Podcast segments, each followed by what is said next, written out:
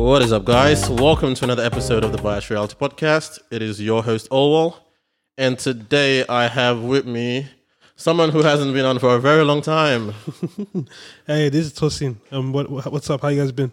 What's up, man? Welcome back to the podcast. Um, we also have, you know, someone who has been on for basically every single episode. Hi guys, Sal from the How you doing? Welcome, welcome, welcome. What's been going on, guys? How's your week been? Uh, it's been good. It's been good. I think my foods are about to get here. your food's finally here. what about you, Promise? It's been, it's been a corona a corona free week, so we're Corona not free. complaining. Bro, Cam- Cam- Canberra finally got their, you know, their first confirmed case, so y'all better be safe. Yeah, no, it's, it's one person, so hopefully it stays like that. It's been one person for the last three days, so Yeah, the four equi- days actually. The equivalent of one person in Canberra is like, you know, 100 people in Sydney, because Canberra is so small. That's true, but still one. So Right. hopefully he recovers, and yeah, we'll move on with life because Mm. we're not, you know, we're happy for it to just stay in Sydney. We don't need it to come down Um, here. I beg, please. We don't want it here either. It's actually, I I don't think it's as bad as like you know the media is making it look. Like the recovery rate is pretty Yeah, like high. it is, Like, but at the same time, you don't really want to get it, do you? yeah, no, yeah, yeah. Like I wouldn't test my luck. Into, you know, I, I wouldn't turn around and go, yeah, I'm done. I'm going to recover. Like I'd rather not have it than find out if I can recover. Exactly. Did you see the um thing where um they're giving what was it three thousand five hundred um pounds to inject you with coronavirus? Yeah, I saw that, and I'm like, yo, what? I mean, it's ninety eight percent survival rate, so make money from it as well. Why not? yeah, but like if there's a chance someone's to die, three thousand five hundred. Yeah, nah, that wouldn't even pay for your funeral, man. Yeah, yeah, nah, that's that's bullshit. So they need to up the price. Maybe ten grand will consider. Exactly. I mean, 10, even ten grand. You know what? I probably would do it for ten grand. Pounds, I will not do it for dollars. 10 grand. Slowly, slowly, I'm not going to die. Mm. Nah, man, it's crazy. That's disgusting, man. He's just grabbing his food. But before he even gets here, look, we're just gonna start without him. Um, I think the first thing I was even gonna ch- t- talk about was like this whole corona thing again. Basically, like people are people don't want to get treated by you know doctors or nurses that are of Asian descent. Oh yes, yes, yes. That's, that's yeah, yeah. I've seen that. That's madness. But Like like, I'm not even surprised. That's the reality. I'm not. I'm not surprised it's um, ridiculous, man. Because somehow they've attached coronavirus to Asians. So if you're Asian, don't come near me. Yeah, That's basically what it is. That's how. That's that's the response. because Some apparently people. coronavirus just grows inside you automatically if you're Asian. Yeah, yeah. That's the response uncle I give. Yeah, I, I, I, I give it. But the reality is the way the media has portrayed it Mm. has made it like like the, the, the way the news was the, the way the news has been um spread around town is basically making it look like every Asian has got coronavirus. Exactly. So um you don't blame My sometimes you have to blame these people who just get every single bit of, every single bit of information they can from the news because they believe whatever you tell them. But then And, at yeah. the same time, like ignorance is still ignorance. Like there's a level of ignorance where you can be like, okay, cool, the media has done this here, and I can understand why you would believe that. But to just stay and go, and these are like doctors and nurses, like nurses. These are people that are Yeah. putting themselves at risk to you know make sure other people are better. And now you're Yeah. saying because they're Asian, you don't want to get treated by them because what they have coronavirus. Like, come on. Mm. You, there's only a there's a certain level you can blame the media. Like, the media isn't telling you that you know it automatically grows in Asians. Like they're Yeah. pushing, they they're doing the whole fear mongering tactics in that, but it's not to that level. But then when you have people, and it's mostly like you know older white people as well who do those, because Yeah, of course. any opportunity to showcase, you know, all this their racial biases, they take it, man. I mean, like, look, the thing is, like, I, I think whenever there's like a, a little scare, Hold up one second. around the world, I think Dustin's locked himself out. oh wow, okay. Okay, I'm back. Uh, we're back. So, um, we were just talking about, you know, this whole coronavirus madness and how, you know, it's also bringing out that whole racist racist side of people, and not not even necessarily like just, you know, actually no, there's no point sugarcoating it, man. I mean, technically it is racist, It is pretty racist. but um, yeah, just again the example with the Melbourne hospital, and how you know the doctors and nurses have been treated. And I'm sure it's not just the Melbourne hospital, but that's like you know uh, one that's been in the media Yeah. that we can see, and how you know people are people don't want to get treated by anyone that's you know Asian, because apparently you know the coronavirus has found them somehow. Yeah. The, the whole thing the whole thing is pretty unfortunate, especially um I guess like I'd say probably the majority of my friends are Asian and like Yeah. uh, yeah. so like yeah, oh it's not even said very hard right now. Oh, we know, we know, we know. but um Maybe Yeah. I shouldn't have let you in here because uh, Ah. you probably brought coronavirus. But exactly. So this this is the discrimination we're talking about, basically. You know, since I'm you know one quarter Chinese and that. No. okay, not really, but um, yeah, a lot of them have been like um have been feeling it a little bit, especially with the businesses um that they've been running. Um, they've said that obviously, aside from you know business being down because people generally don't really want to go out, it's also um yeah, they do feel it a little bit like um, one time one of my mates coughed on the train and he said that people like visibly like looked at him and they were a bit they were a bit you know uncomfortable and maybe low key me too. No I'm joking. I'm kidding.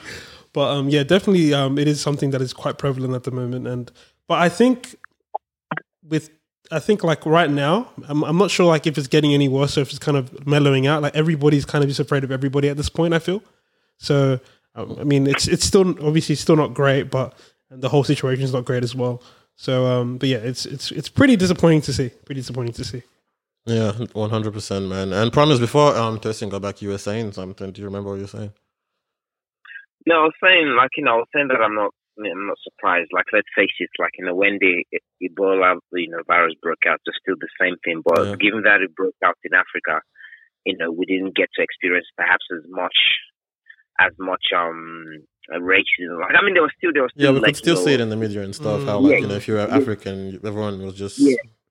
there were basically still had Ebola. insensitive comments and strange behaviors, but like you know, it was not as bad given that this is happening in Asia and like China is every country somehow is linked to China in terms of business and you know, um, globalization and stuff. So Chinese people are everywhere. So like it, it's something that cannot be escaped. And and I think apart from like you know, you- like you were saying, like you know, there's a level there's a level of ignorance, and apart from the media sort of making things worse like there are people in Australia who are catching police cases over t- touch, t- uh, toilet paper. So you, apart from the racism, apart from the racism, there's a there's a level of ignorance and just general panic Mm. because of how this news is being you know spread out to people, and you see people literally being arrested because they're fighting over toilet paper. And I like you know you just see it goes to show you like if the world is truly coming to an end, like why is toilet paper the most important thing? Like you know and is- man.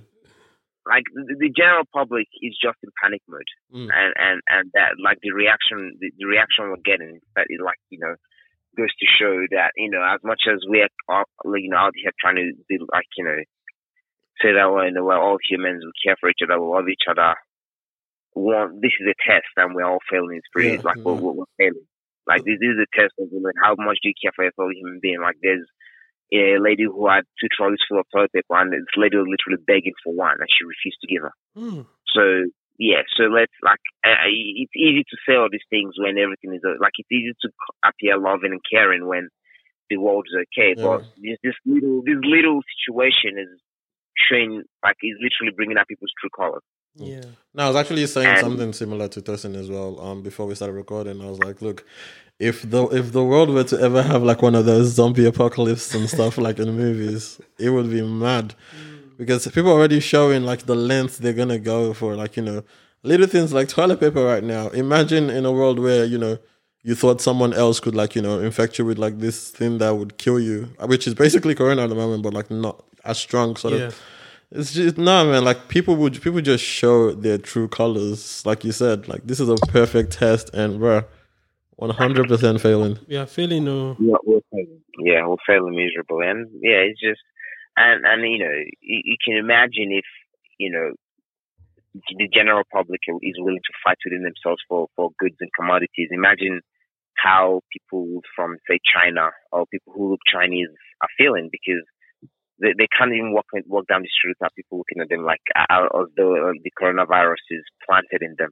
Mm. So and people forget, like you know, there, there are some of these Chinese people who have not left Australia in the last ten years, but for some reason they look Chinese, so they probably got corona. Um, Yeah, so it's like it's a bit concerning, but I'm just hoping that you know somehow, some way, this is all contained and we'll go back and go back, you know, to our normal lives. I mean, a few weeks off work wouldn't hurt, but the way it's looking in Canberra, the way the way it's looking in Canberra, I'm not very hopeful. But Yes. yeah, Yeah. we'll see. We'll see how it goes. That's ridiculous. Like, imagine someone told you, you know, last year that we would be at a point where we are fighting each other for toilet paper. Or Yeah, we, like- we would be at a point where you were you couldn't just comfortably cough or sneeze without everybody around you looking like they want to kill you. Jeez. And I think. Yeah, it's, Oh, sorry. Yeah. yeah. I was gonna say it's crazy. Like it- the year in general hasn't started off great. Like as soon as we navigated the bushfires, what's his name? Kobe. Kobe passed away, and while Kobe passed away, now we're dealing with coronavirus. It's literally just March. Yep. Now this year has been mad. We've had fires, we've had floods, we've had big icons dying, we've had musicians dying, we've had mm. oh my god. And even even in like you know more low key news, people don't know about like apparently um, in um, East Africa they're having like one of the biggest um, threats. Into, you know locusts. Mm. Yeah, yeah, I yeah. saw that actually. Yeah. So um, it's that's huge as well. So I'm just saying, this does sound a bit biblical to me. But, uh, Revelations. plague, famine. I don't know. Flood. Flood, maybe. but honestly, we just pray that every you know every everything ends up going okay. And like even another disappointing part of this whole Corona thing is kind of showing us how um I guess like the governments of the world are kind of ina- inadequate as well. yeah. Like you can look at um, Scott Morrison. I mean, look, I don't try, I don't like getting too political, but this specific action was like quite baffling to me. So Scott Morrison the other day, like literally, I think four or five days ago, he was talking about, oh, I'm still going to go to the footy, but we should probably, you know, all building, you know, all um, gatherings of 500 people or more should be stopped and everything. And then like only Yeah. after like everybody got on his back and was like, hey, this is stupid. Why would you tell people to do that? But then still say you're going to the footy. Um, and then eventually, I think it was yesterday or the day before yesterday, he announced he wasn't going anymore. But we already know that he does he does not have sense. Yeah, so We already know this. during the bushfires, the, This my, time my, man my was mom went chilling to, in Hawaii. went to Hawaii. He took photos and that. Oh, you know, it's just we already know he doesn't have sense. Yeah, like he doesn't appear to be the most empathetic person, but Uh-huh. yeah, I remember Yeah, the video yeah. circulating of him um, going to visit the bushfire victims or whatever, and they didn't want to shake his hand. Man was forcing them to shake his hand. Like he was, he, Yeah, was, he grabbed their hand. Uh, see, you see, there's a lot. There's a lot that can, that, that can be said about that. Um, Mm. I think I think um, he's still pretty shocked that he actually won the election, so it hasn't sank in that he's prime minister because no one thought he was going to win. Well, I, I think I think he's just, he's still come to terms with the fact that he's actually the head of the country. Mm. Like I was just joking, guys. because like I didn't really mean to contest, but hey, here I am. Yeah, because if you, think if you think about it, if you if you think about it, like he, I don't know, like he's more of a like he he's not very he's not the most proactive prime minister. He's more reactive, Mm. Mm. and I don't think I don't think people like that because people want to see someone who who is is like he's able to predict things and act accordingly and listen to advice and do Yeah. as he's told. He's more he's very like he's very lethargic when it comes to public like public safety issues and Yeah, you know I, 'Cause this I don't know it's very Yeah, very strange but anyway This is not the first time he's doing this either. During the bushfires, he was promoting cricket. That is true. Yeah, exactly. yeah like I mean like and the bushfire is a separate topic like I, I think for me like he he didn't res- he didn't respond as well as he could have responded as a prime minister. But at the same time, I also think the media was a little bit unfair to him in the Mm. way they just literally made it look like the fires are literally his fault. I mean, when you're the you know Uh, head of the you- you country, you, cop, probably there's certain unfortunately, things you should be doing. But you know, that being said, you know, back to the whole corona thing and race.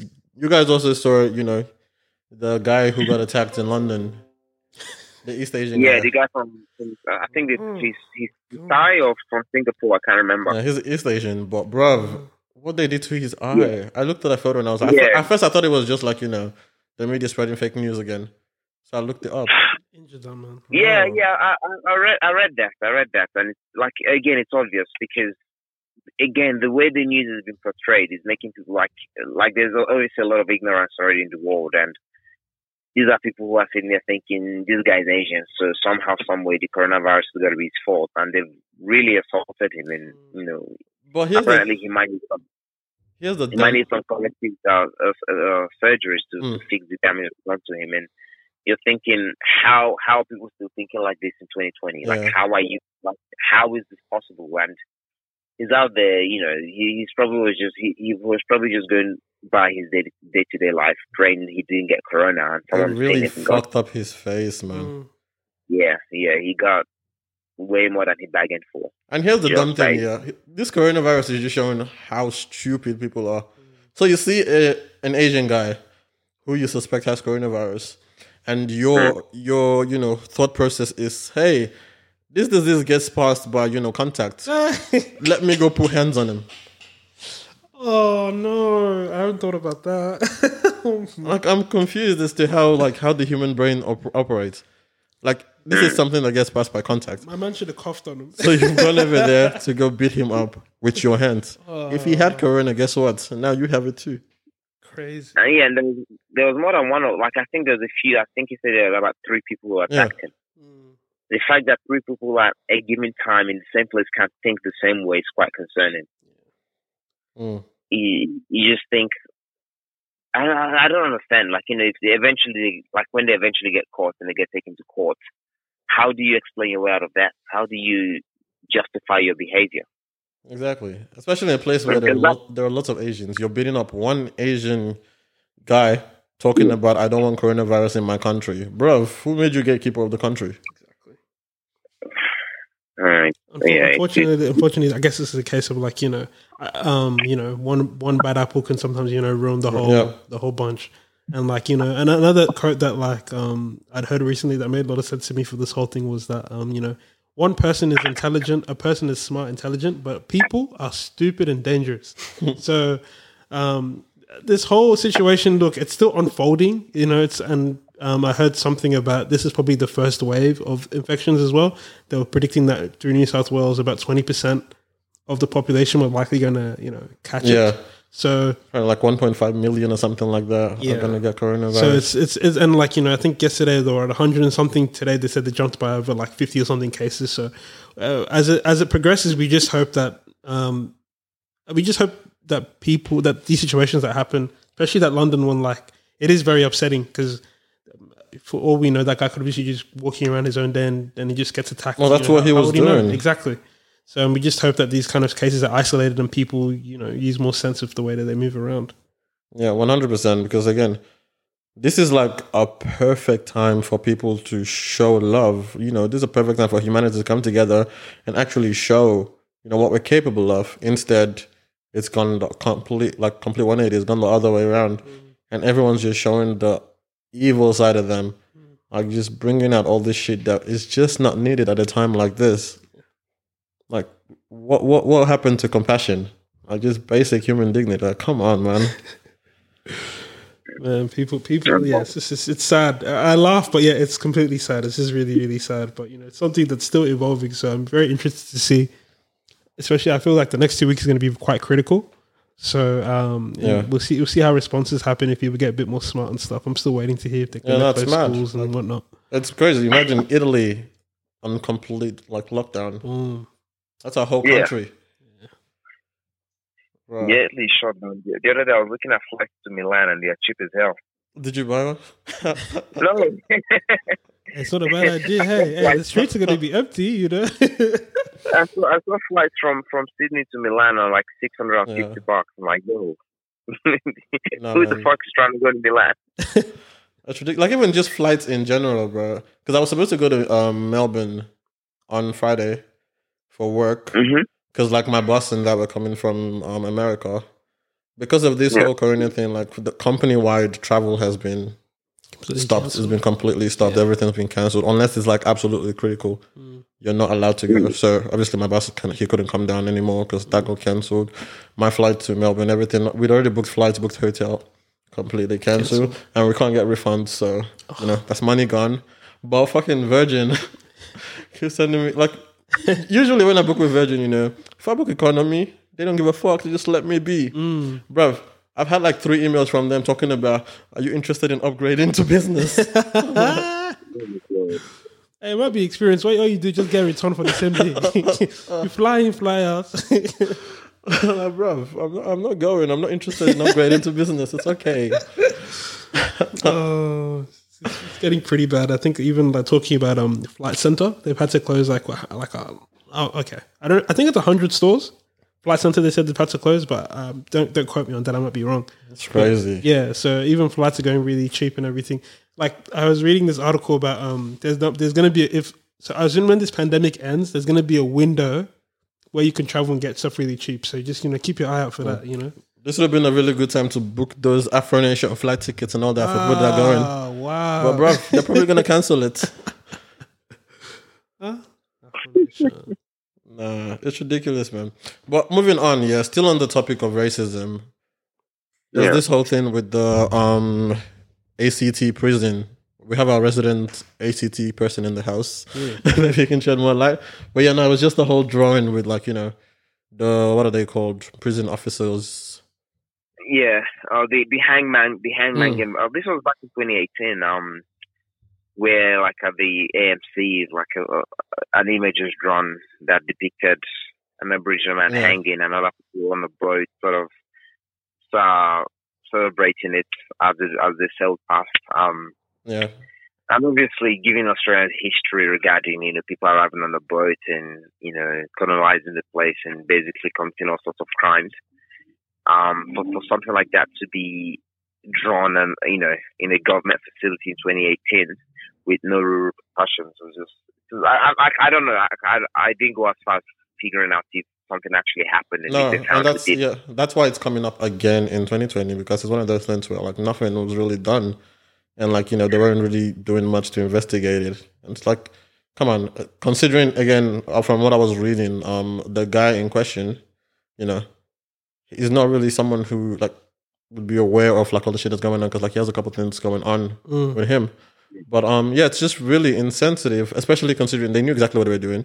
They've put this guy's name there, Mm. and then like you, like Promise just said, the whole photo uh, image of like you know the boat going past, and then one of the people saying "Yay," it's like Yeah, why would you do that? And it's one of the things where obviously they're able to do that because they've probably done shit like this in the past, and like you know they think like they have the power, like they're the law or whatever, and they get away with this. Except this time around, someone has actually then reported it, or whatever.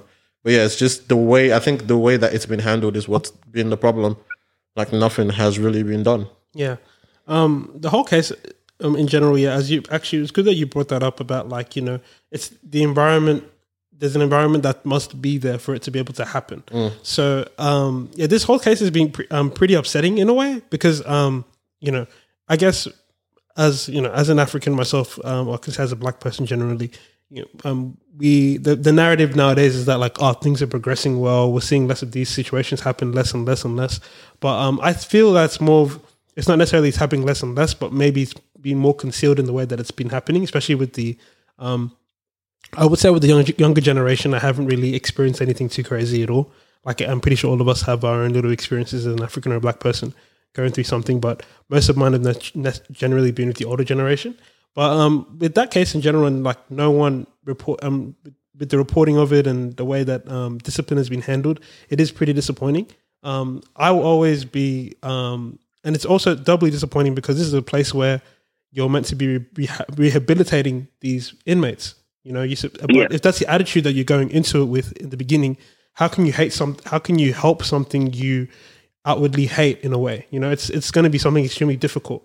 It's kind of a paradox of being in a prison because you, you're meant to go there to be better, but then you know you get in there and your conditions are worse. Exactly. So it's um yeah, in terms of um, punishment, like I would hope that possibly with the light coming on, so maybe somebody could reinvestigate it and um some maybe some form of uh how can I say maybe repatriate not repatriation, but some form of education for those people who were involved Yeah. in the drawings and everything, just to you know getting them among African communities, getting you know. But I feel these things have been said over and over and over again. I think it's just more about getting around and making sure that an environment where this thing, this sort of thing, can't even like begin to grow or happen, because to get to that point, it must. I'm I'm afraid to ask about like what else may have happened in the past before they get to the you know a lot of these inmates that come out, they talk about stories of being violated, you know, being racially profiled and everything. But you know, we kind of shrug it off because you know they're prisoners, we don't care. Mm. But a lot of these, if that's the kind of thing that's happening, a lot of these claims may be legitimate as well. So it's really, really unfortunate and sad. So yeah.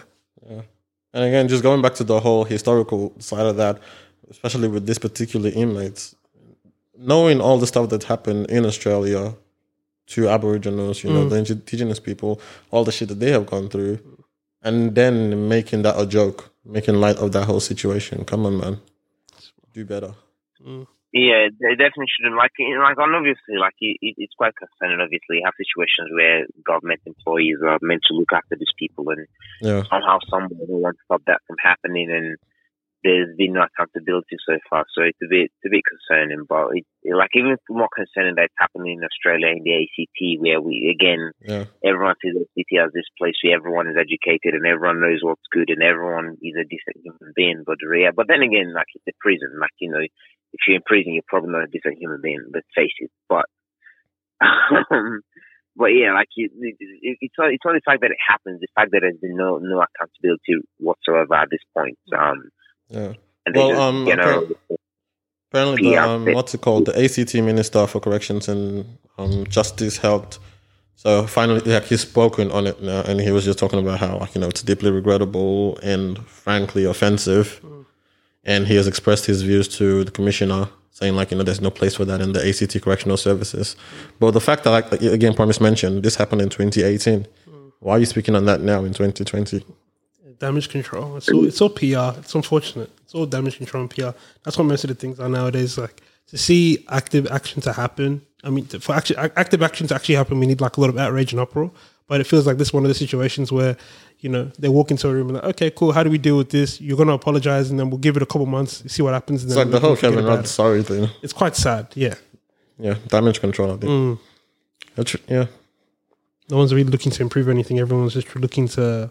I mean, I hope they are. Like, I'm, I I hope I'm wrong, but it looks looks like they're just doing because we've seen it happen over and over and over again. Exactly, and I was going to say the same thing with the indigenous people. Like, this is not the first story that's coming out of prisons and detention centers. Mm. Like, there's, it's we've we've heard so much come out of you know these um, environments when it comes to indigenous people and how they're being treated, and mm. you would think you know we'd learn from this, Yeah, but no, it just keeps happening time mm. and time again. Yeah. And the other side of it is though that like I think indigenous people like they're one of the they're, they're one of the minorities in the country, but they actually make up like the hi- I think the highest um, percentage of prison inmates as well. Yeah, So again, if it, if they're going into that environment with people that you know view them like that, like you're not helping these people at all. Everyone likes to imagine, ah, you go to prison, you should. Why don't the people always ask why don't they clean up? Why don't they do this? Why don't they do that? But if you've already been down and you're in a situation where you know your last chance of getting better, but you're also being put down in that place as well. When you come out, you're obviously gonna you know do what you're gonna do again. It's very similar to the African Americans in this in you know obviously in America. So um, it's just you think yeah as you said like it's it, it's pretty sad. It happens in the ACT as well where you know things are seen as progressive. Yeah. But um yeah uh, like I don't really know like a big fix because it just feels like a lot of the jobs as well. I guess another issue is that like a job is in prison like it's not actually hard to get a job as a prison guard. no, it's not. It's not. And we also have to, um, from what you're saying as well, we also have to understand that there's also lots of like you know, ma- there's mass incarceration of like indigenous people, mm. just people just getting locked up and thrown into the, like these centers and stuff like that. Mm. So sometimes it's not even like they're in there because there's this like you know they've done this ridiculous terrible thing and they need to go in there and get better. Mm. But then when they're then put in there and then you have guards treating these people like that, bro, if you're not like. It's just gonna go full circle because now, like you said, they're gonna come out. Guards guards that aren't properly trained that you know it's it's not um, look it's not that difficult i think you need a certificate to become like a, you can get a TAFE certificate of correctional services to become a correctional officer and then you're dealing with the most vulnerable people I, I have It's- no it's- idea like the process it's, to a, become. it's a broken system I have no idea what the process is to become one, but like you said, it's probably doesn't. I don't think it's that hard. no no no I, don't, I, don't, I I looked into it recently once once upon a time uh, you know throw back to um, year 12 and looking at other careers when I thought my HSC was going to go to shit You wanted to be a correctional service officer. Hey, you just gonna look up, you know, what jobs that can make me over seventy grand a year. Search it up on Google. Interesting things will come up. yeah, but yeah, we're not making light of the situation. is quite it is very sad though. But no, just thinking of that as well. Promise you work like Mhm. in terms of like working that, like you work closely with like you know the cops and all that stuff. Do you like do much with like the prisons and that? Uh, with with uh with the juvenile detention, so like the juvenile prison, yes, like the the youth justice side of it, yes, not with the adults. And Like I, I from time from time to time, I have adults. I have clients who go there, but I don't really have much to do with the adults. Um, the, and on the juvenile side of things, like how would you say like you know the kids getting in there like are treated? Oh, I, I think compared to Australia, like the rest of Australia, I think ACT has a pretty good record. I think I think um I go there at least once a week, and I see for myself how well the kids are treated. In general, generally, I think Mm. um I think the ACT government's done a good job in terms of um, youth justice. I, I think I think there was a survey done at some point last year, and I think ACT had the best um sort of um the the, the best um record in terms of uh, the the risk of young people reoffending and and whatnot. Okay. So I, I think a lot of I think a lot of efforts been put put in there to make sure that sort of you know juvenile offending is not like a big issue Yeah. like the way in New South Wales and, and Victoria to be specific. Um, but yeah, like I, I I think I think in terms of the youth justice side of it, I think the government's doing pretty well because it's easier to target and, and re- rehabilitate people when they're Mm. younger than it is to obviously rehabilitate adults who are like in their forties. Like it's almost a lost cause, really. Um, but yeah, yeah, I, I, I- can't really think Yeah. of it as a particularly terrible situation. And Yeah. yeah, like hearing that and you know understanding how in the ACT it's something that they actually try to do and they have like you know best records in that. It's then even more disheartening knowing that stuff like this is coming out of the ACT. Yeah, yeah. So you can just imagine what is what like what's happening in New South Wales and Victoria and Queensland, especially because Queensland is Mm. pretty bad. And, you know, um, prison prison issues and you know, the racism like racial like discrimination and all these things. Like he, if you look at the statistics, you know that you, you can see that like you know even the like the juvenile detention in Queensland, like it's it, it's it's pretty bad. Like the, the the records coming from Queensland is not something that you know a developed nation will will, will be proud of. But Yeah. again, like you know, it's hard to compare these places to the ACT when we're very like ACT is very small compared to all these other cities. Um, so in, in terms of work, like you know, manpower and you know, the workforce and facilities available, it's easier to get around that in the ACT because of how small we are than compared to cities where, like you know, there are so many people. Mm. Okay. Yeah, I never thought about it that way before. Yeah, it's pretty interesting. Yeah. That's good.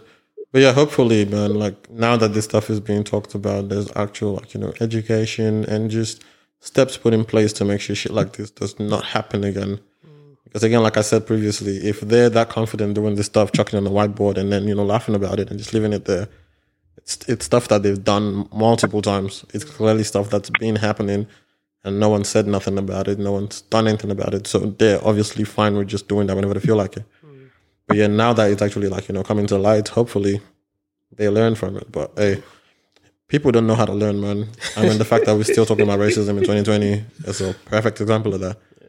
Don't worry. Look, our generation, we're gonna eh, we're gonna pull through. I'm I'm I'm confident. I'm confident. Ah, he's rolled has your eyes at me.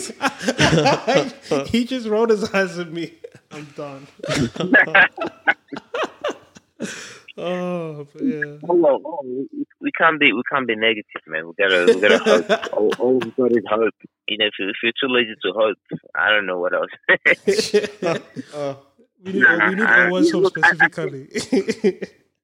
I uh. think I think to be realistic, to be realistic, we're always gonna have this issue. But I mm. just think the best we can do is to do work as hard as we can Yeah. as a society to educate people to help better the understanding around the issues surrounding issues with like you know race and racial discrimination and bias and all this you know Yeah. like prejudice and other things that come with it. Um, but yeah, I just don't see a situation where we'll live in a world where people will not be judged based on what they look like. It, I like I you know I I could be pessimistic, but I think it would be very unlikely that something like that is going to happen anytime soon. Mm, 100% agreed. But yeah, still talking about race. So let's move continents and go all the way to you know, Europe, the UK specifically. The man, them, and that.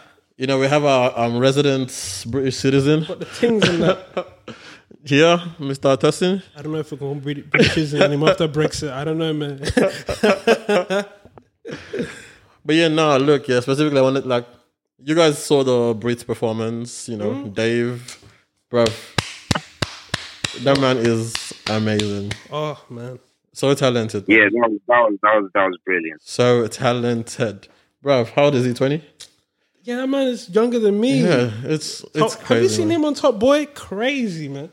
And, Oh, bro, like his album was my favorite album of 2019, hands down. The number of times I listened to that, yeah, was crazy. And funny enough, Black was actually my favorite song on the album. Mm. Let's talk about that. oh God. the Brits. So he gave a performance here, and you know he did his song Black.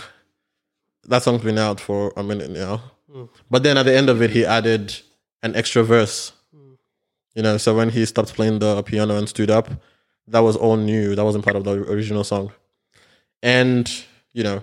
He's talked. He's he's basically just come straight up and been like, "Our prime minister is a real racist." Like, man just said it straight up, mm. and then he's just talked about how the UK is racist and all the shit that they need to do better and yada yada yada.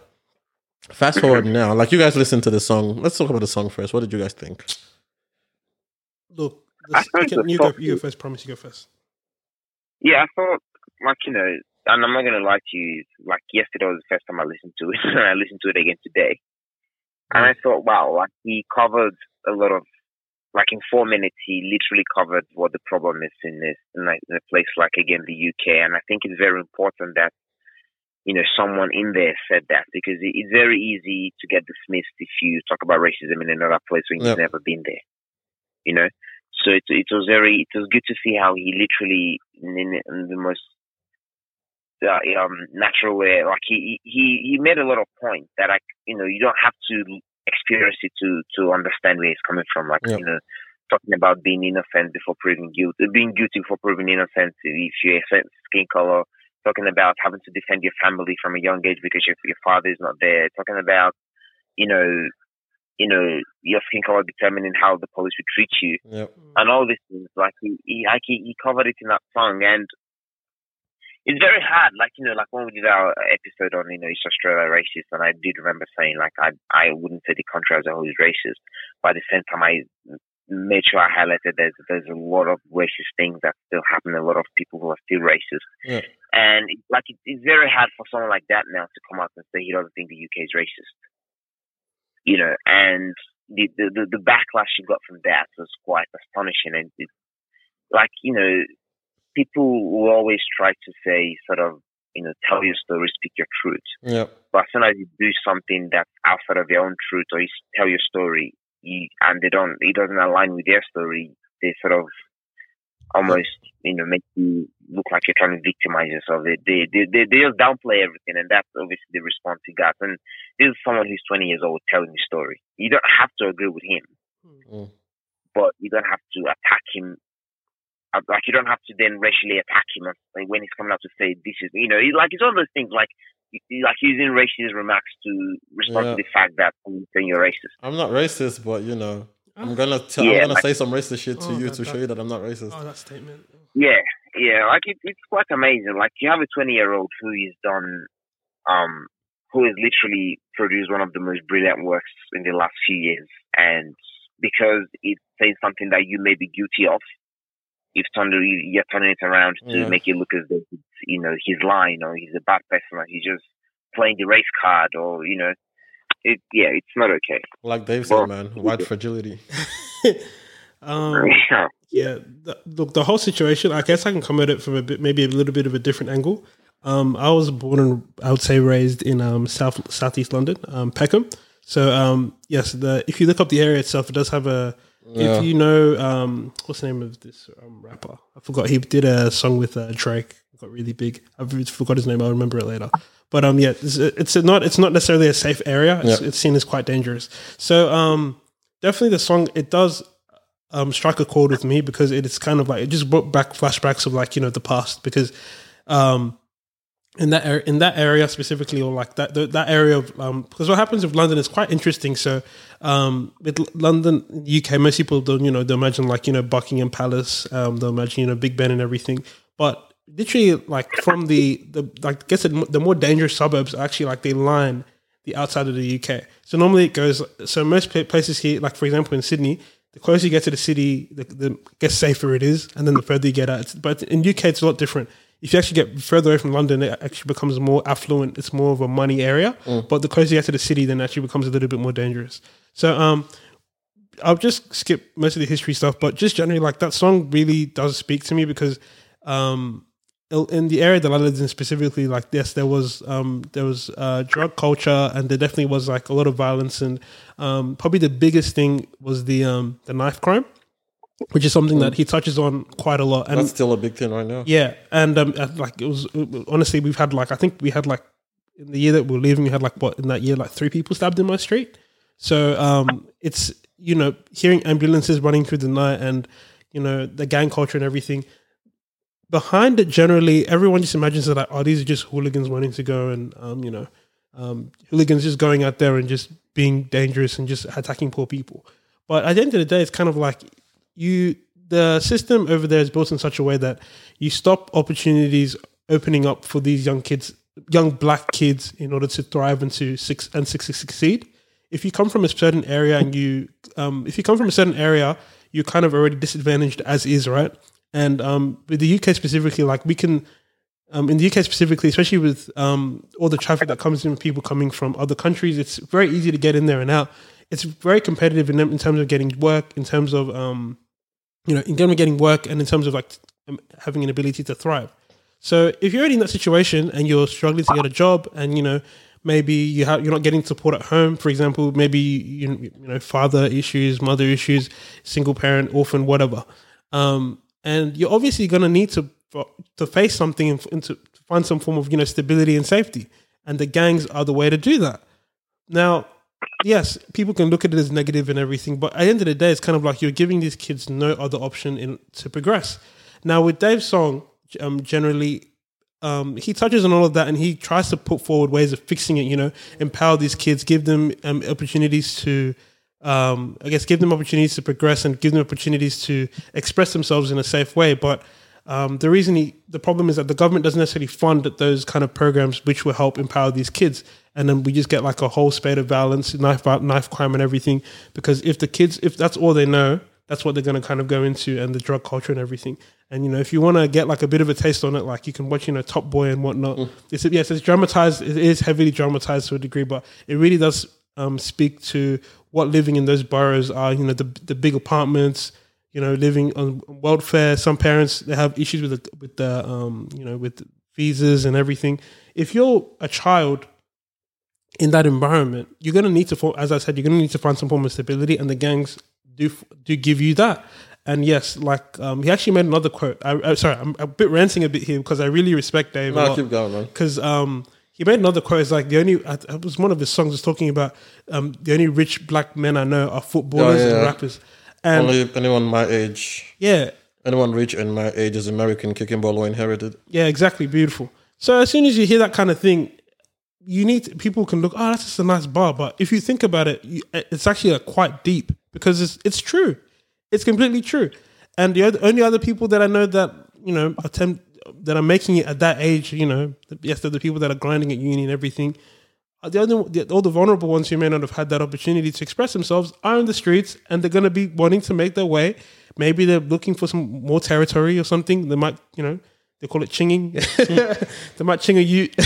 um, ching a you means they might stab a kid, but you know, I mean not kid, but stab one of the the ops. I, am talking too much slang right now.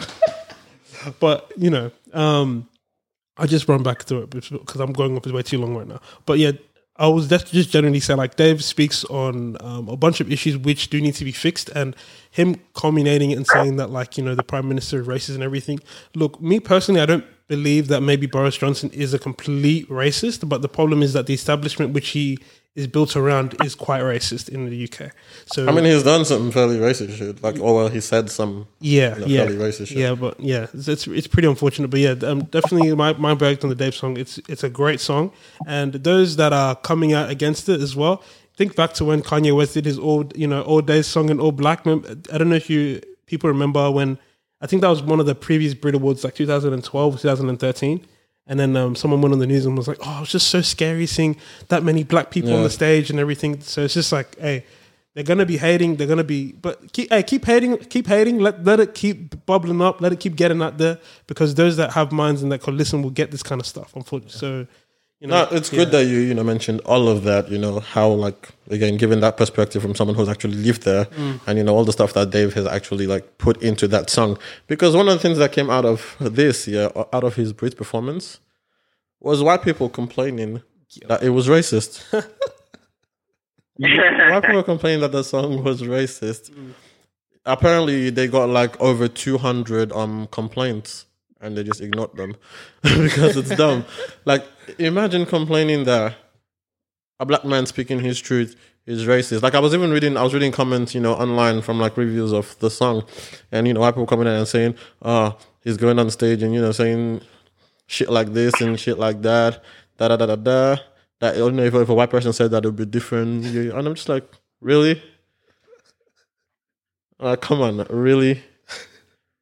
There's nothing this guy said Yeah, in that song in- that wasn't true. In what world did a white person go out and say and say that and say racist things? Like, no, like, what, what, I- what I mean, like, it, it- like you know, like those people saying if a white person came out and say there will be complaints. Actually, that's not the truth. Like, and obviously we'll, we'll get to it at some point. You know, with the whole Stormzy and Gary Neville issue. Um, the, the the sad reality is that, like, it, it's weird how you know you talk about racism, right? But people are more willing to listen up, listen to race, racial concerns and issues surrounding racism when a white person is talking about it exactly. even though this person is almost certainly never experienced it, but this person is empathetic enough to come and say, hey, although I'm not feeling like, you know, although this is not a me problem, really, like it's not affecting me, this is not okay. Well, I'm more willing to listen to that than a black person saying, hey, this is my experience. Is what I've experienced, and I don't like it. I'm Yeah, the it. difference. I think the difference with that is like when it's coming from a black person, it's coming from someone that's actually experienced these things. So now these people feel more uncomfortable because now they Yeah. feel guilty. You know, it's like it's it's kind of they take it as an accus- accusation. Because imagine like Yeah. anyone who is listening to the song, you know, Black by Dave, it's basically it's a great song. Like he basically just articulates the feelings of black people all over the world, not just in the UK. You know, when he said, you know, it's working twice as hard as people you know you're better than, mm. because you have to do double what they do so you can level. Like, who, what black person around the world does not relate to that? exactly. It's he's literally just put in the struggles of black people, and now to think that white people are sitting there watching this stuff and thinking, "Oh my god, this is so racist to white people." I mean, one, that is impossible, and two, like, really, that's what you got from that song. Mm. Man's Yeah. talking about how, like, you know, the Grenfell victims from, like, they they still don't have accommodation. Like, not all of them have accommodation. Like, you know, the whole Windrush generation, no, nothing's being done. Hmm. And y'all are sitting on your ass, and all you can do is complain about the fact that he made you uncomfortable. Like, complain that that it was, you know, it was racist. Because man came out and said, look, he, he's come out and said with his chest what everybody This else is is feeling. happening, yeah. Hmm. And this is something that we also see happen a lot with Stormzy because we know Stormzy is one of those people who, like, he's not afraid to like voice his political opinion. Like there was Yeah. the song he did where he basically told Theresa May "fuck you," and it was just like, and we see this all the time. He always gets backlash, and one of the one, one of the ones that happened, I think this was like late last year, December. And promise, I remember talking to you when this happened as well, where um, he's been asked if the UK was racist, and my man's just gone, "Oh yeah, definitely, one hundred percent." Like that is just how like I speak like that too. It's basically yes, definitely, one hundred percent. Meaning, you know, one hundred percent there is racism. Mm. Daily Mail has then run it and gone. Stormzy said the UK is one hundred percent racist. Daily Mail is Yeah. the devil. His, his son is the devil. I think it was either the son or Daily Mail, one of them too. They're both as bad as each other. They've run it and gone. Stormzy said the UK is one hundred percent racist, and holy shit. UK media is a different animal. I'm telling The you. bruv, the way these white people like man. people people that were verified on Twitter, like people in the polit like polit in the political scene and shit, were coming for Stormzy, I talking Morgan. about, Hello. and they were just being like, being straight up racist. They were being straight up racist, all in the name of we're not racist. Telling them to, oh, if you don't like it, go back to your country. Like, how can you say the UK is this, the UK is that when the UK lets you live here? The UK, it's like, really? That's not a racist statement at all. I mean, come on. I have a question though. Like, what do you guys? Okay, so like, I think um, most of the reaction, as you mentioned, comes from, I guess, like a feeling of white guilt. What would you say would be the appropriate? What would you say would be like? So with white guilt, what would you say would be the appropriate reaction from, let's say, a white person who? Because look, we as black people, we can obviously talk about our negative experiences and um, you know the atrocities upon atrocities, which you know unfortunately a lot of black people have gone through. But what would you guys say would be an appropriate reaction from a white person then? Because I'm, I, I, like I've talked to some people about the feeling of white guilt. They kind of feel like they're taking blame, but they don't know what to do. So I think some of them um, react by just you know going against it. Sort of. What would you guys reckon would be the appropriate reaction to like the song to his song by a white person then? An appropriate reaction to his song. Yep. Shut up and listen. Fair. Like, you don't have to react to everything. It, the song's not about you. Yeah. It's literally not about you. Yeah. So if it's not about you, why are you reacting? like it's just one of those things. Like it, uh, um, when you think about it, like your truth does hurt. Like it, like it. Sometimes it's a bitter pill to swallow. And when when someone constantly says things that you know, like the only reason you feel a certain way about something is if you can relate to it from one end of it to the other or the other. Like if someone comes out and say UK is racist and this is why it's racist, there are two ways you can react to it. You can either go, um, like let's take an example, like you know UK is racist and blah blah blah blah. Black guys can come out and say, actually, yes, this thing he's saying, I can relate to that, right? So yes, I agree with him. Or actually listening to saying I can't relate to them it doesn't mean it's not true, but I can't because I can't relate, I can't come out and say the UK is racist. Mm. As a white person, you can come out and say, these things he's saying, I'm white. I'm, obviously, I've never experienced it, but it's unfortunate because I've seen black people experience it. So it's true. Or you can think, actually, holy shit, like, I've done some of these things. So does that mean I'm racist? Well, hang on, I'm not racist, but he's saying these things, so I, I'm going to have to go defend myself. And that that's an issue. That that that's again the same thing happens like you know when people talk about sexism and you know any sort of like you know and anything that regards to discrimination, people will always examine themselves before they respond, and their response comes after self examination. And some of the responses just like responses that like driven guilt, because you can't tell me that you're a rational human being and someone is saying this is racist. Here are my examples, and you respond by saying go back to where you're from if you don't like it. Mm. Yeah. It's like, oh, this Like- is this is what the UK has done for you. This is what the UK lets you guys come in here. Oh, we open up our borders. exactly. Oh, we let you guys live here. You know, we let you guys. Like- we let, bro. Stormzy, Stormzy didn't really just appear and live in the UK. Like his grandparents were probably brought there slaves. I think his I think his parents moved there, and then yeah, Yeah, yeah. You can't turn around and say we let you live here. Like you, you forced a lot of them there. Like you forced a lot of them there, and like I didn't even know Stormzy was from Ghana until all these things happened. and They wrote his full name. Like, oh, okay. Yeah, I only found out, I only found out he made like one toxic post talk, um, um, um, abusing Nigerian jollof. I see your life. That's the only way I I had no idea. he out. was from- I had, I had no idea he was from, he was from Ghana until that Yeah. senator or that politician said, oh, like if he doesn't like it, he can go back to Ghana. And then I did my research and I was like, oh, he's actually from Ghana. Yeah. So I was like, wow. So yeah. Not not So the amount the amount like- of racist shit I saw from that comment alone, and it wasn't like the fact that it was a misquoted comment, and then like it's actually good that they misquoted that Mm. because now you can clearly see all the racists. Mhm. yeah, the the whole situ- the whole the whole situation. Um, British tabloids are like they're, they're different. Like obviously, we can talk about what happened with Meghan Markle as well, but that's like a whole. I Different actually was thing. going to you know touch on that as well. Yeah, because like this whole thing, like, how can anybody? So I'm gonna go into Meghan Markle, but we'll come back. I guess we can come back to it. But You know, it still links because even yeah. when Dave, like you know, on in Dave's Oh, yeah, song, he did yeah. touch on that. It was Ah, like how the news treated Meghan versus how they treated Kate. Thank you. Yeah, exactly. And then like imagine no I don't get how people don't put themselves in her shoes. She comes into a family and everyone's saying, "Oh, she has to be able to deal with this." No, she's choosing to marry a man and then like the um, pressures that she's undertaking, she decides to be proactive and, you know, move against it as a good person because she has a young family. and like just how toxic it's all been. Um, I remember like one I had some tabloid person call her like uh, letting a monkey marry into the royal family. Just some crazy stuff. But I would say British British media specifically. Like if you think Australian media is bad, I'm telling you, British media is horrible. I mean, these are the same people that let what's face the fucking Katie Hopkins. Yeah. Oh. They let that woman exist on TV. yeah. She go, she goes on morning TV and she like talks trash about They let that woman exist on TV. black people, Like, any on. foreigners. It's just it's, she's like if you imagine Pauline Hanson like times a hundred. Oh, Paul, Paul, Pauline is learning. even yeah. Pauline is learning where Katie Hopkins is. Bro, did you see the video of her where um some dude, some YouTuber made up a fake award yeah, and put the and then CU got yeah, her yeah, to come? Did you hear the shit she was saying? Someone was recording it. Oh, I didn't. I didn't Bro. watch it. I couldn't. I didn't want to listen to it. This woman is toxic race. Any word you, bruv, any word you can think of. Holy, bro, I listened to that and I was just like, nah, this is fake.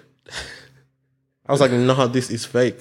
Yeah, and unfortunately, because she's so um, controversial, she and Yeah. she gets. She, I don't even think like many. She has many supporters, but it's just She does. That's the thing. There's always this undercover. Like, bro, Yeah. this woman gets kept there. Like the stuff that she was even going back to Meghan Markle. Yeah. She, from day one, this woman has been on Meghan Markle, Yeah. saying all these things about Meghan Markle. There was a video of her just ranting about Meghan Markle and just Mm. insulting her and shit like that. After this whole, you know, her and um Harry decided to leave. Yeah. Which is funny because like she married into the family. Mm. You guys have been insulting her from day one about coming to your country, yada yada yada. Mm. Now she wants to leave your country. You're insulting her again for wanting to leave your country.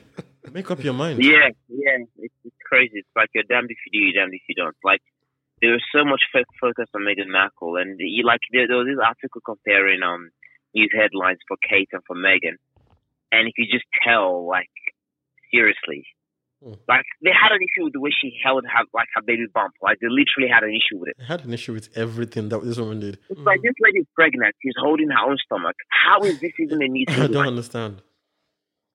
like how is this a problem? She's cradling her baby. Like from my understanding, it was a, it's her first break. I don't know if I'm wrong, but it's her first pregnancy. First like child, it's yeah, obviously that first child, and that's probably like enough stress as as it is. Why pay attention to the way she decides to hold her baby bump? Mm. Yeah. Like it's just British, It's British. British media stays undefeated. I'm telling you, it's, it's, No, it's crazy, quite man. sad. Like, I actually agree with that because I remember even with this whole racism thing. Was it in 2018 when um Sterling spoke up about like the whole Oh Phil Foden and the other guys um situation? Like the news, like it's the same British media, man.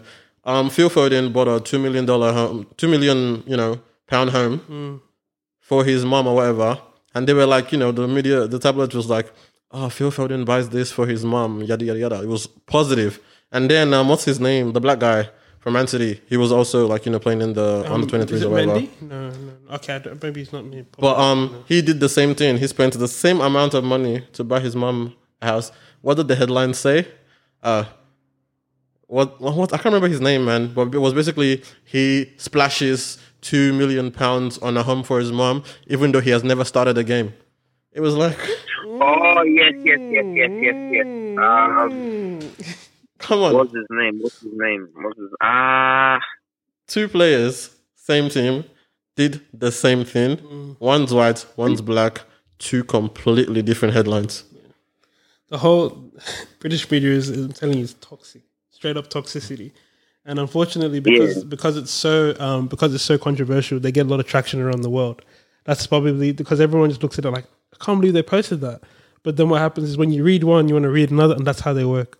So it, it's I don't yeah like this whole situation with the British media and Dave. Like every, I think I think most of these people know it's coming now. Like every like for example, Raheem Sterling, like when he got the gun tattoo on his leg, I heard about Oh that here in Australia, God.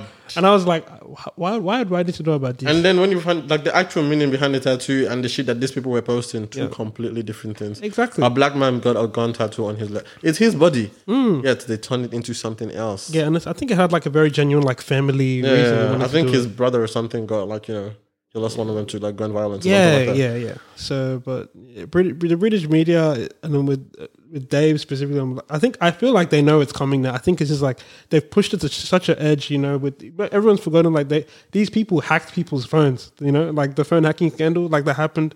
I think like in 2010, it's like around that time. Like they they push it so far that I think Dave probably knows it's coming. and I'm hoping that he has a very sarcastical way to go about it because I've never really seen them. Like, when's the last time you saw them praise like a black person? I can't. I ha- cannot remember. Everything I hear about it here in Australia is all negative, and this is coming from a person who tries to keep in touch with some British media like frequently. And I'm and I'm hearing about this stuff. I'm like, this is crazy, honestly. Yeah, like it's it's just bizarre. Like you, you literally put two people in the same situation, two different colors, mm. and the, the the response is different. Like he, like it's like I can't remember his name for sure, but it's a young and he's under twenty one, the defender. He's I think he's on loan. He's on loan at West Brom or something. Mm. And yeah, the way the media is dragging him for spending that money, for splashing that money without even playing in the Premier League, it's like this is a young man who's playing. He's playing football. Okay, he's not good enough to start for City in the Premier League. He's on loan playing football. Mm. He's earning money like every other footballer, and he's spending money the way he chooses by buying a house for his mother. And your issue is that he hasn't started the game yet, so you should like it's it's so bizarre. Like it's uh, Tosin, I can't remember his full name. Tosin is like he's got a Nigerian background, um, and he's just Tosin, Tosin, like he's uh, yeah, is it like he's a Nigerian, like he's I'm pretty sure he's a Yoruba boy, but it's it's like it's concerning, like you know, with Raheem Sterling, like so many, like even for, forget the um, you know, the the gun tattoo and all the the name calling and the rest of it. I don't know if you remember the World Cup when you know it was England versus Croatia, and Harry Kane had that chance where he did pass to Sterling, and mm-hmm. you know England ultimately missed out on the World Cup, you know, like in the World Cup final because Harry Kane was selfish. Mm. Can you imagine if Sterling was the one who did that? Hey. Can you imagine the backlash he would receive if he failed to pass to Harry Kane, and because of that, he ultimately, you know, he ultimately yeah. um cost England the chance in, this, in the final? Because, uh, like, let's face it, like they were very average in that tournament. They are doing, they, they did fuck all. Like they played very average teams. Their mm. first real test, they failed. Um, but obviously they got to the semi-finals. Once you're in semi-final, the, your chances are as good as anyone else. They took the lead, and Harry, like in against Croatia, they got to the, the like it was two one nil, and then they had this chance where if he had just passed the Sterling, just two 0 and that was the game. but for some reason, Harry Kane obviously he always wants to be the, the he always wants to grab the head. Mm. You know, he didn't pass and he missed the chance. And I looked at that. It was, it was a shitty thing to do, and every footballer has that moment where they should have passed and they, they chose to shoot. They choose to shoot instead. But sometimes I sit back and I think, what if Sterling was the one who chose to shoot instead of pass? Bro, they, they hate they hate Sterling and like bro, the British media do not like Sterling, man. The number of times they have put that guy in there for like racial shit. It's it's crazy, man. They don't like him. And it's funny because like um he's actually seen like in terms of like football fans worldwide as probably being like the number one, number two in his position in the world. So uh, like uh, the the the reasons why they drag him so much it obviously comes down to race. I have to be honest because it does though. Like every yeah. time you see it, there's always race, racism yeah. related. And because he's a he's a honestly like um, if you look at his beginnings, like he local English boy, you know, he, he grew up. Um, yeah, but he he basically grew up like as in that lifestyle, managed to make it out as a footballer, and um, just because he still relates with that with that life, and he frequently um, you know refers back to it like um, he's being dragged so much right now. It's it's the whole the whole with Raheem Sterling. Like I don't know how that guy gets up in the morning sometimes because some of the stuff I've seen about him, and then like that has been proven to not be true. Has been it's mm. too frequent. I don't know. Like if I had that much backlash, I'd be like, hey man, maybe this football thing, I gotta gotta put it down for a minute. yeah, man. Good, but good on him, honestly. Good on him. Yeah, no, but yeah, talking about football as well. Um, Promise mentioned this earlier as well. And there was just that whole comparison between like, you know, how Stormzy got called out and all that stuff for speaking on racism. And this is something Stormzy does a lot. He always speaks about, you know, how racist the UK is. Mm. Well, like speaking on that, getting misquoted for starters, and you know, having all these white people come online to drag him. Even people in like actual prominent positions were coming online and being straight up racist to him. Mm. All in the name of I'm not racist. But then um what's his name? Gary Neville spoke about racism and everyone's applauding him because a white man yeah. spoke on racism. Like, which is great. Don't get me wrong, yeah. You should speak on crazy. it. That's good. Speak yeah. on it. But then the reception, yeah. it's whenever a black man in the UK speaks on it, they get backlash, mm. and then a white guy speaks on it, completely different reception. Okay. because I think it comes back to that thing, like he did, like it's not threatening when a white man speaks about racism, because at the end of the day, like you know, it, it's less confronting because you know he is not. It, it's something he has. It's he not has, like he's accusatory, almost- yeah, he's actually he's probably not not not experienced that, and he's just speaking from a, a point of view of, oh, I'm seeing this, but it's not okay. So we need to do something about it. Whereas a black man saying these are things that are happening to me, and you guys need to fix it because I'm not responsible for the racism, hmm. right? And and it, was crazy because I, I remember watching that game. I can't remember. I think it was Chelsea. Chelsea was like I think they're playing. Chelsea was playing against Spurs, and one of the Chelsea defenders, the the, the German guy, or well, he's African. He's got an African background. Antonio uh, Rudiger Mm. and he was racially abused by the fans. And Gary Neville came back, and he's just like he's like he basically says, getting to a point where everyone needs to take responsibility for this. That that's racism. The media, the government, like something. needs- The FA, like you know, the football association needs to start, you know, handing out serious fines, start closing up stadiums, and it's crazy that they can, cr- cr- well, you know, close out stadiums, you know, because of the the virus, but. when players are getting abused week in week out, these, Mm. uh, let's find a club that's making almost a billion dollars a year, fifty thousand pounds, Mm. because someone in the audience did this. Like that's really not making any difference. Um, and the issue, the issue with that is, you know, Gary Neville came out and spoke spoke about it, and, and the guy, the guy in the studio, like the host of the of the of the sports, um, I can't remember what the, I think it's BBC Sports World or whatever it's called, tried to shut it down, and he was just like, no, do you not agree with it? Like, why trying to tell me Oh, not yeah, to talk yeah, about? And when he, when he turned around and said, oh, these are not the views of Sky Sports, and Yeah. you know. Um, Gary Neville's view, and everyone's having a go at him for trying to shut down Gary Neville. But then he came And back and like- said that um he had to say that like the people like you know his bosses were telling telling him to say that like it wasn't necessarily his views. He just had to say it. You have to say it because he was being told to say that. And the issue is Gary Neville has done nothing wrong. Like, if anything, good on him for actually sticking up and saying what he thinks and not being afraid of losing his job or, you know, upsetting people in the media by saying what he said. But the reality is, if, say, Ian Wright, who is a, also a former footballer, has Mm. said that, the reception would not be the same Mm. because the black man talking about racism.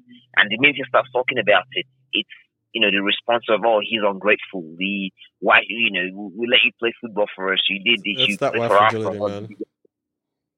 And so those things like no one, no one, no one came out to say anything about Gary Neville being ungrateful or being being like you know biting the hand that feed him or not you know not being thankful for what he got. It was oh wow like a white man is doing something good. Yay, let's let's let's praise him. They even call, they But the- called it an important discussion on racism. Yay. Like we haven't Yeah. been having this conversation for years. And that was not a discussion. That was just Gary Neville just venting his views and leaving. No one responded to him. No, one- no one said anything. So it wasn't a discussion. He just said what he said, and that was it. The guy, the host, turned around and said, "Oh, like you know, these are not the views of Sky Sports." But when Stormzy, who is a black man, who is also a celebrity, who has experienced that level of racism, come out and say this is racist, they turn around and say, "Oh, he's ungrateful. If you don't like it, go back to where go back to where Talking from." No about how the, the the welfare system in the UK helped raise Yeah. him, and if it's better Yeah. than what Ghana had to offer. Yay. Yeah, and didn't it's crazy, and, and that and that's where that white privilege comes about. Like Gary Neville and Stormzy can say the same thing, but because Gary Neville is white, it's okay. It's less threatening. It, Yeah. it, if if anything, the hero, It's not he's done something great for. He's he's he's done, he's done something great for the black community by by voicing out something. But then here are people who have experienced it. Just because someone is a celebrity doesn't mean he suddenly is immune to all these things. Just because, like, if anything, like it's more important for the black celebrities to talk about it Yep. because they suddenly have a voice, you know? Like they have a voice and it's like they're making good use of that voice, but you're trying to shut them down from discussing a problem because they're now rich and therefore should be immune to all these problems. Like it's so bizarre. Like the, the, the thought process when it comes to acknowledging racism Yeah. is so bizarre. Like Gary Neville is probably just as rich, if not richer than Stormzy because, mm. you know, he played football for how many years for Manchester United. Mm. And you, Um, go on. he said what he said, and you know, like, and he's done well. I'm like, I'm not trying to criticize Gary. Like, he's like, I, I was actually quite happy that he did that. But again, it got me thinking, like, why is he afforded the privilege of being able to voice his complaints about racism, Mm. and some who is also, who's someone of color who's actually experienced it is not afforded the same privilege. Like, why should Stormzy have to shut up about something he's experienced, but Gary Neville is is is is able to talk about something he's probably never experienced. Yeah, no, you Like mentioned you mentioned something um, important there as well, like the whole thing about you know having money and being celebrity. Because I feel like there's also this massive um, misconception that they tend to have you when it comes to British celebrities speaking on racism. Because one thing that they do tend to say is, uh, if it's so racist, like how can you call it racist if you know it made you rich? You know, we've, Yeah. we, we, we, because of us, you have money, and you're complaining about racism, as if rich, as if rich people don't suffer from racism. It's like, oh, th- Yeah. there's no way you can talk about racism. Like you are exempt from racism because obviously, if it, if it was racist, no, they wouldn't we wouldn't be listening to your music. You wouldn't be rich. Da da da da. da. You wouldn't be a celebrity. Hmm. So when a celebrity then tries to talk about it, it's like, nah, shut up, man. What do you know? Yeah, I, I, Yeah, I think I think um, another aspect that comes into it as well is um, I guess uh, maybe a lot of white people feel that they identify more with Gary Neville and can feel maybe a bit like I guess maybe they have problems um, getting ideas like that and um, statements like that from people that they don't necessarily identify with. I think that might be a root cause of why um, a lot of people maybe I'm not going to say obviously the racists are racist, but obviously the response that came from normal people around would being like, "Oh, Gary Neville did this. This is really great." I think maybe it also comes down to the fact that maybe they identify more with him as a white person. Maybe they can they feel like they can empathize with his situation. Well, in terms of racism, why are you empathizing with Gary Neville? I know, I know, but I think like like that comes down to maybe like some kind of base recognition. Like as a, look, to be honest, as a black person, do you identify with the white with the with the white person, for example? Depends on what they're speaking on. Well, I'm guessing that a lot of people, when it comes to issues of racism, they have issues doing that as a white person. Because I'm guessing, like a lot of white people, whenever anything of race comes up, they are extremely uncomfortable. Exactly. Extremely, extremely uncomfortable. Like I guess black people as well, we are uncomfortable to a degree. But the thing is that we have to deal with it so much. The only way we can really deal with it is by talking about it and you know figuring out ways to solve it so it stops happening. So I think um, maybe they identify more with Gary Neville in that way as well. Not trying to, and obviously like the British tabloids come into it as well with their racism as well. I think it's a, con- it's a concoction of different um, variables that come into it. Um, yeah, and I agree as well. Very happy that Gary Neville came out and said that um, anyone that comes out to support, um, you know, any actions against racism is, is taken as well. Yes, it is unfortunate that it came that even though we've had people who've been talking about this thing over and over and over again, haven't managed to kind of break the mold or have been kind of you know put to the side and like you know been suffered racism as a result of their actions is extremely unfortunate. But um, I'm trying to I'm trying to look at this as like is it would you say guys say it's like a net positive or a negative or like maybe nothing's just it's just kind of like the same as it is always. What, what do you mean? So um, we we made a comparison between Stormzy saying everything and Gary Neville saying everything.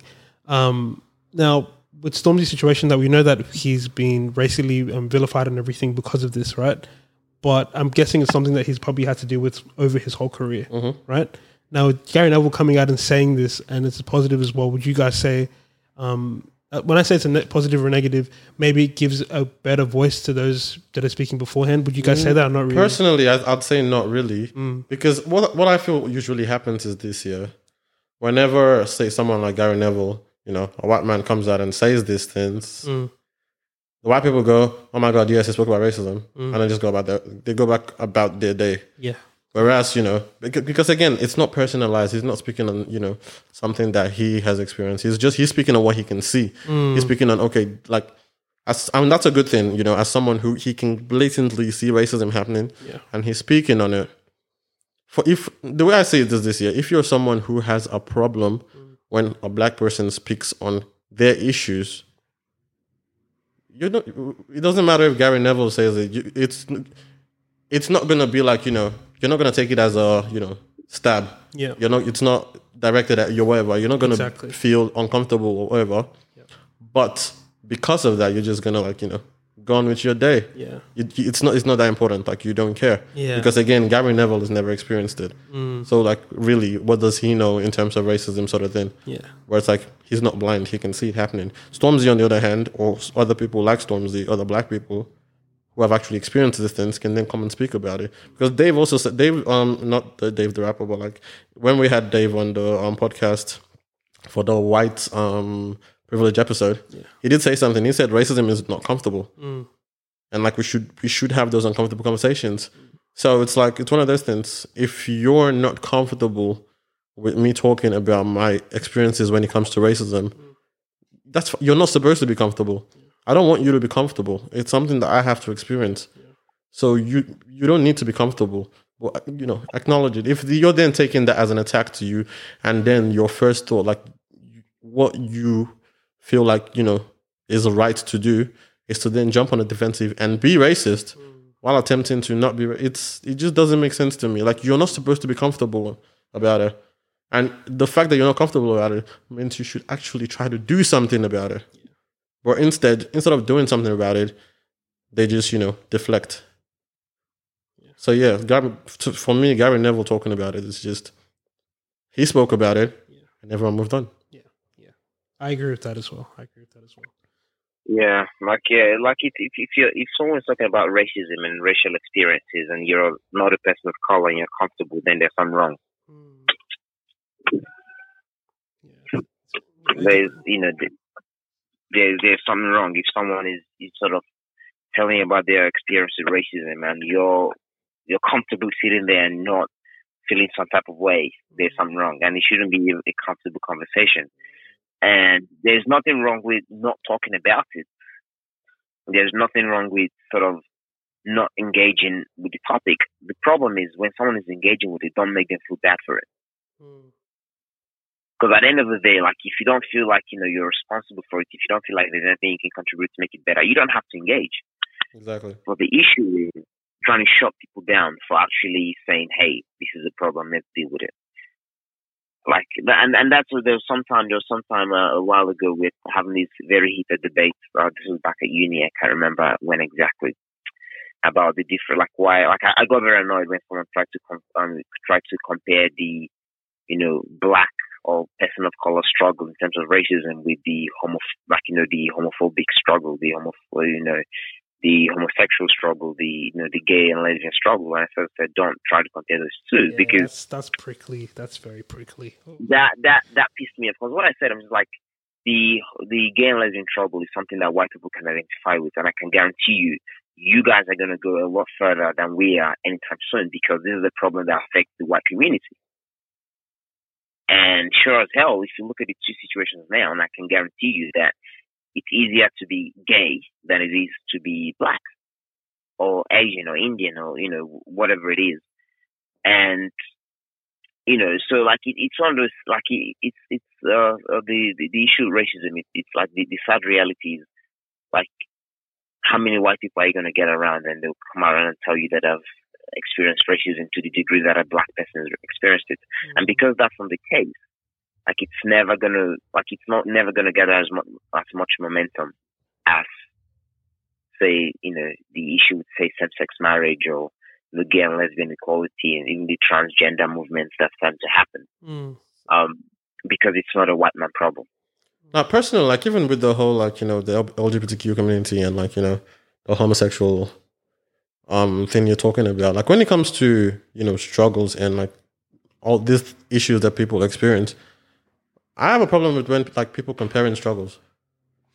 Like Yeah. there are two completely different struggles. Like even in terms of saying like you know something like white people can identify with. Again, if you're not gay or you're not you know within that community, let's be honest. There's only so much you can identify with. Yeah. They might be the same skin color as you, but like you know, again, you're not gonna really under, you're not gonna understand their struggle. So similar to like you know, us talking about the fact that if you're not black, you you're not you haven't experienced it, you don't know. Yeah, you, you know. So like people need to stop this whole thing of trying to compare struggle. It's like I have my struggles as a black man. He has his struggles as a gay man. She has her struggles as a gay woman. It's two completely different struggles. We're talking about, for example, we're talking about racism. Why are you bringing up homosexuality and then comparing that struggle? Like, why do people do that? Or you know, we're talking about Yeah, homosexuality and you're bringing up racism and comparing. No, like it's two different struggles. Mm. And then that, that's and that's one very very um easy way to shut down someone someone talking when you're talking about something and go oh i get it but this is also my problem It's like what white people do when you talk about white privilege, you know. As soon as you mention white privilege, they be like, "Oh no, no, no! I have hardships. So I was homeless when I was, you know, twelve years old." But it's like that's cool. I didn't say you didn't have hardships. Your skin color is not why you had hardships. We're not talking about your hardships. Like there are so many different types of privilege.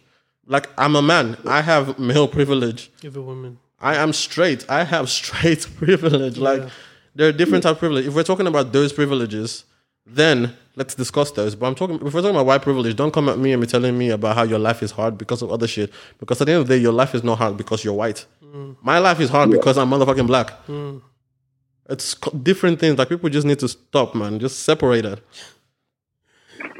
Yeah, it's just one of those things. Like uh, about white privilege. There was this lady. I was reading this article. I think it was yesterday. One of the ones you put up on, on the on the um on the notes, and Yeah. she basically said, if you have never felt as though someone hates you solely because of your skin color, you have white privilege.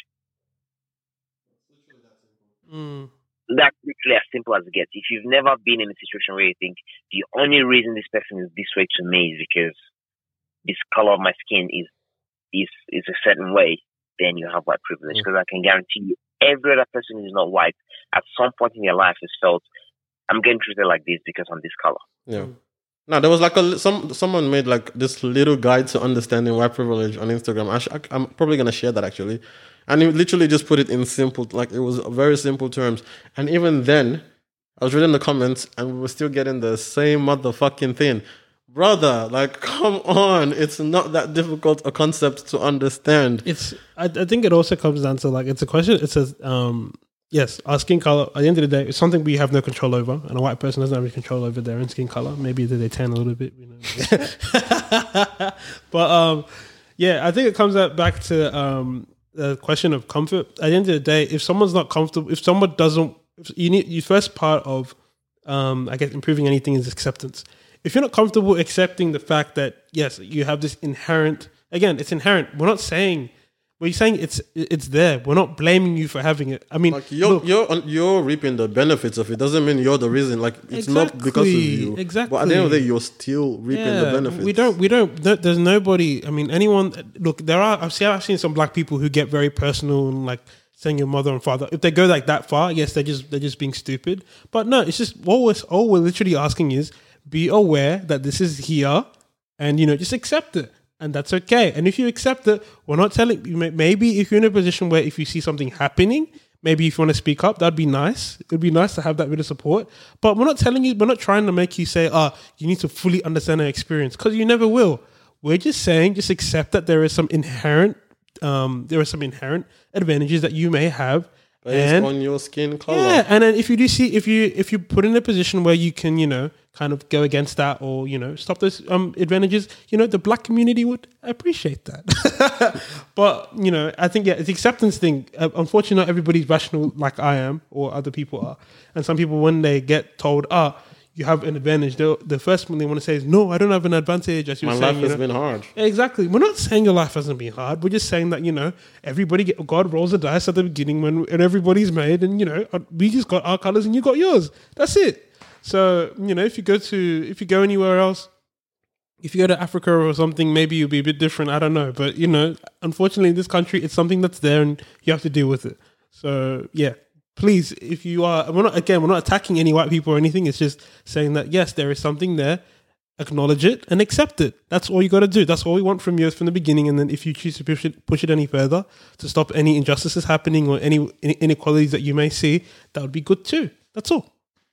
that would be good too.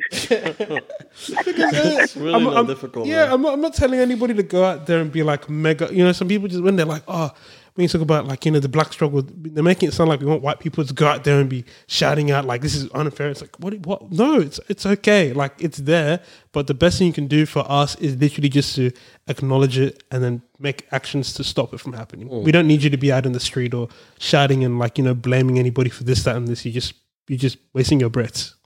You know, keep it in your chest for this one. Keep this one in your chest. loud, loud, loud. Mm.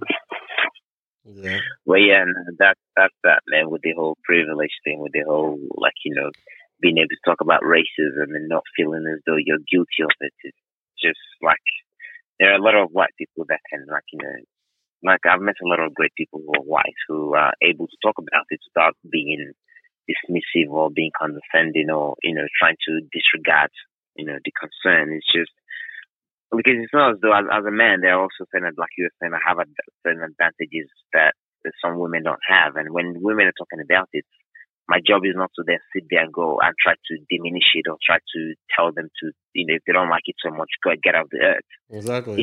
you know, it's like it's like a woman talking about sexism and go, oh, if you don't like it, yeah, go to a different planet. Like it's it's, it, there are it's crazy. doctors out there that can, you know, give you a dick. Eh, Don't that, get- that yeah. is Yeah. true. That is true. It's crazy. So it's it's it's just like it's, it's one of those situations where we have to sort of sit down and realize that you know just because you know you're not the perpetrator of something doesn't mean you can't make it better.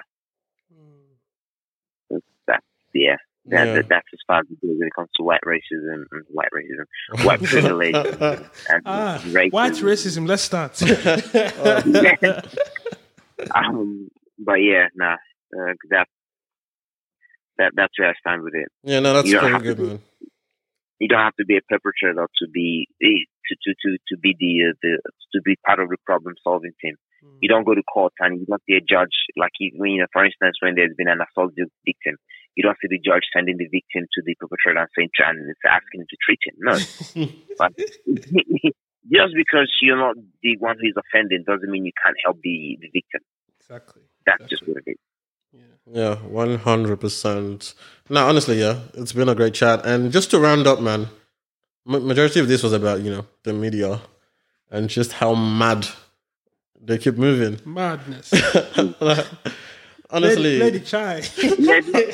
The, the- the problem is that the media, the media just tries to sell whatever they like. Like they know controversy brings the mar- brings the market. Controversy brings the uh, uh, uh, contro- controversy. Controversy always brings um, always bring you traffic. So they, they make things as controversial as they possibly Yeah. can. The, the Mm. One is a perfect example. Some just saying UK is 100 percent racist. Like you, we all know he didn't say that. and but again, keep. Well, the thing is, like we know, yeah, but most people when that shit, they they- they just took it as what it is, and boom, jumped out in all their race. And that's why I said, you know, for per- personally, I think it's actually a good thing that that got misquoted because it just showed them, like it just showed you all these people.